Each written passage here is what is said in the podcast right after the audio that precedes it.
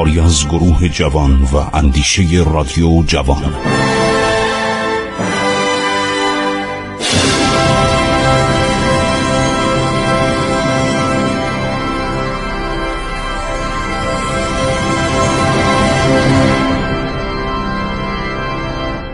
بسم الله الرحمن الرحیم من خسرو معتزد هستم. با شما صحبت می کنم به مدت پانزده دقیقه تاریخ ایران رو تحت عنوان عبور از تاریخ براتون بیان می کنیم اکنون در دوران ساسانیان هستیم و سلطنت شاپور دوم معروف به شاپور زلکتاف.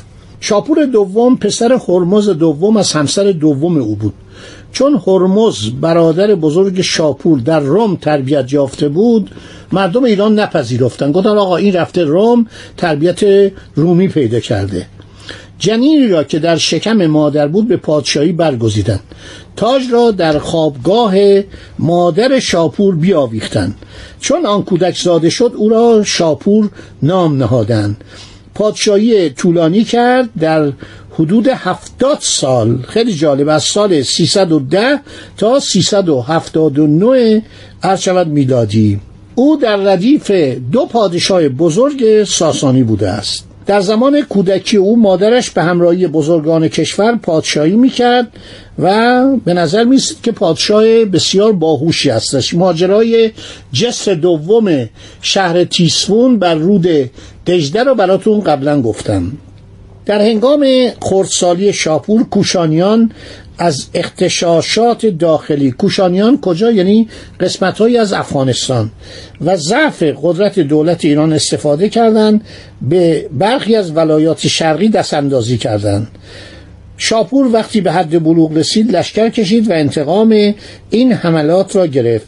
کشور کوشانی به عنوان ایالت جدیدی زمینه ایران شد که محققان شوروی در زمانی که حکومت کمونیستی در افغانستان برقرار بود یک تحقیقات مفصلی درباره کوشانیان کردند و در ویرانه های باستانی مرکزی که شهر و پایتخت کوشانیان بود تفحصات علمی انجام دادند و بسیار جواهرات تاجها و سپرها و زره های عالی پیدا کردند. به قدر این تصاویر در مجله نشنال جغرافی جالب بود که واقعا من تحت تاثیر واقع شدم و خلاصه از این در یکی از مجلات ایران چاپ شد از این تفحصاتی که روسا کرده بودند و معلوم نشد بعد از که روسها افغانستان رو ترک کردن بر سر این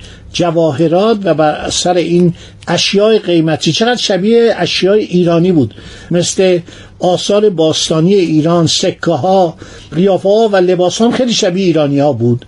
اینا همه منتقل شد و رفت خارج شد از اون افغانستان. حالا روسا در ادوار اخیر گفتن ما ور نداشتیم. اینا غارت شده و به موزه های خصوصی انتقال پیدا کرده. احتمالا در موزه های افغانستان هم نیستش.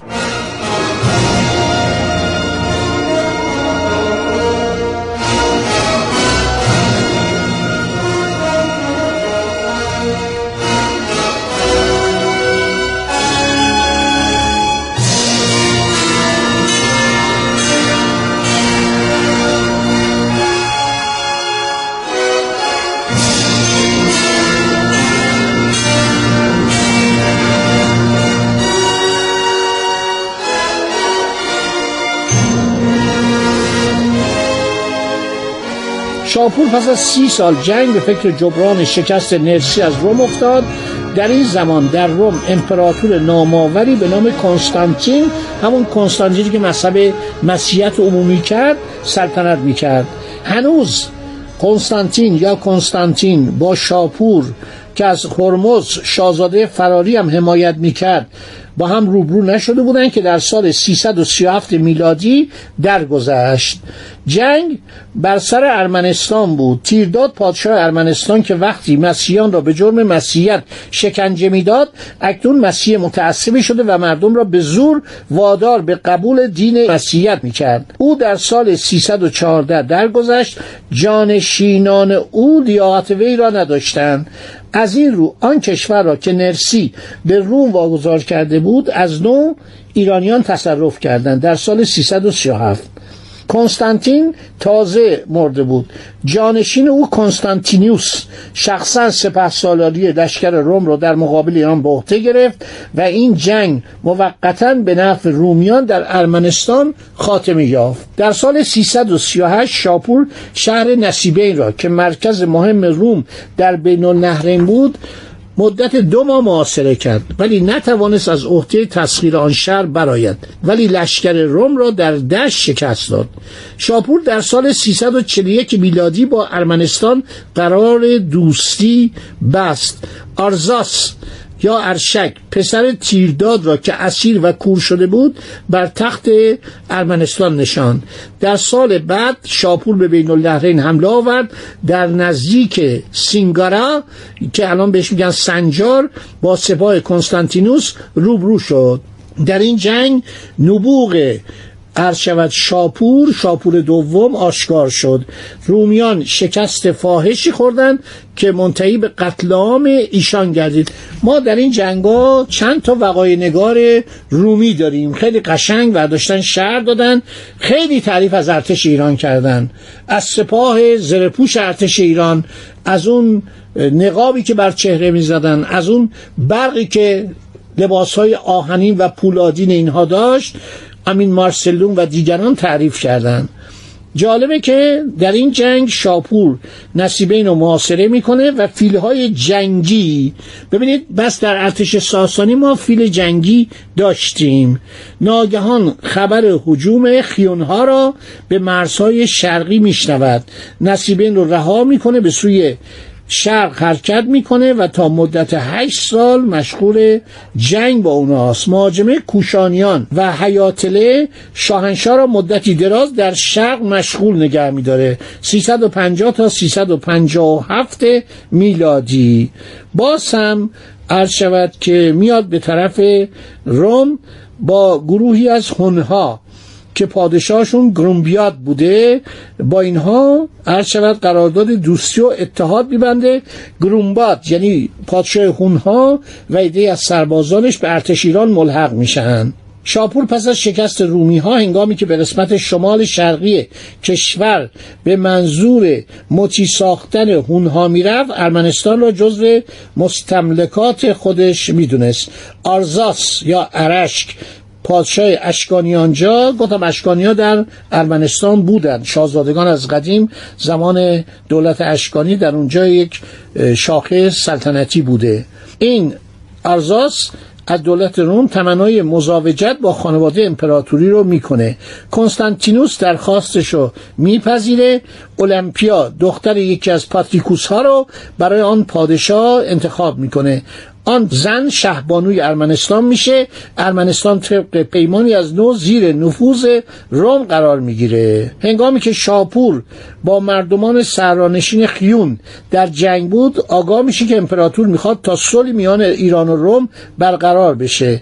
این خبر از آنجا ناشی میشه که در سال 356 موسیانوس سردار رومی تهم شاپور مرزبان ایران را در حضور شاه واسطه صلح قرار میده. این دیپلماسی فوق ای بوده. حالا ببینید نامه چقدر قشنگه. نامه که شاپور دوم نوشته به امپراتور روم کنستانتینوس یا قسطنطینوس این امپراتور رومه. نوشته نامه براش بنویسه. در پارچه سفید. سفیری با هدایای بسیار و نامه پیچیده در پارچه سفید میره به جانب امپراتور روم. شاپور شاه شاهان خیلی از خودش راضی و خیلی با حالت عرض شود که ابهت نامه می نویسه به برادر خود کنستانتینوس سلام میرساند. خوشوقت است از اینکه امپراتور بر اثر تجربه به راه راست بازگشته است. نیاکان من قلمرو خود را تا رود سیرمون و حدود مقدونیه بست داده بودند.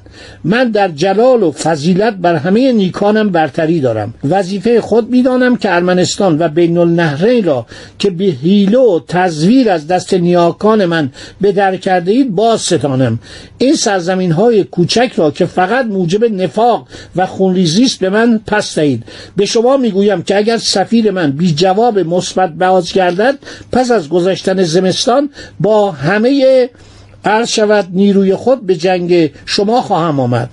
کنستانیوس یا کنستاتینوس فتح کننده دریاها و خشکیها این عنوانش بوده. یک نامه می نویسه میگه من کنستاتینوس فتح کننده دریاها خشکیها به برادرم شاپور می نویسم اگر رومیان گاهی دفاع را بر حمله ترجیح می دهند از ترس و بیم نیست بلکه از راه مداراست. اگرچه رومیان گاهی در جنگ پیروز نشدهاند لیکن نتیجه قطعی از جنگ هرگز به زیان آنان پایان نپذیرفته است. ما یک محققی داریم یک وقای نگاری داریم خیلی آدم باسوادی بوده. رومیه آمیانوس مارسیلینوس. این اصل این دو نامه رو دیده.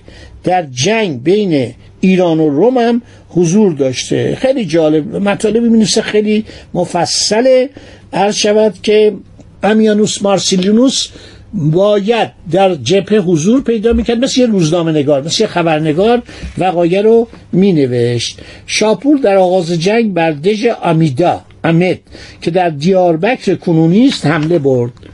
آن قلعه را با زحمت بسیار گشود بعد بزابت یا بازابدی رو تسخیر کرد. در این احوال کنستاتینوس در میگذرد. یولیانوس امپراتور روم میشه. یولیانوس یا جولیان. این آدم خیلی از خود راضی بسیار هم شجاع بوده. مدتها فرمانروای فرانسه بوده. در نواحی دانوب حکومت می‌کرده و یکی از سردارانش یک خائنی به نام هرمز شاهزاده ایرانی و برادر شاپور دوم بود که به روم گریخته بود. حال امید داشت که به یاری رومیان بر تخت سلطنت ایران بنشینه.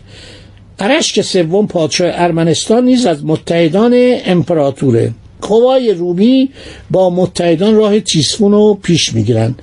لیکن راه پیشرفت آنان را یکی از سرداران ایرانی که مهران نام داشت صد کرد. این خیلی جالبه. به نظر من نشان می‌دهد که ایرانی ها همیشه می‌تونن از خودشون به خوبی دفاع کنند و حالا نوبت جنگ با یک امپراتوری نیرومنده که امپراتور قبلی مرده و امپراتور جدیدی که اومده به نام عرض شود جولیان این اصلا خیلی درخواست ها داره.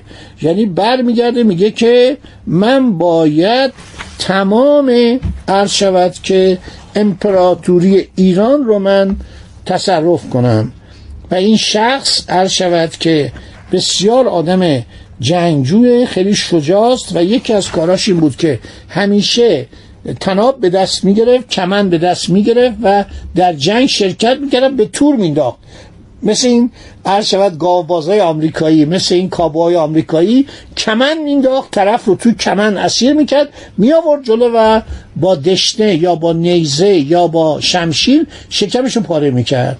این به نزدیک تیسفون هم می‌رسه انشالله در برنامه بعد باقی ماجراها رو براتون میگم و پیروزی درخشان ارتش ایران و شاپور دوم.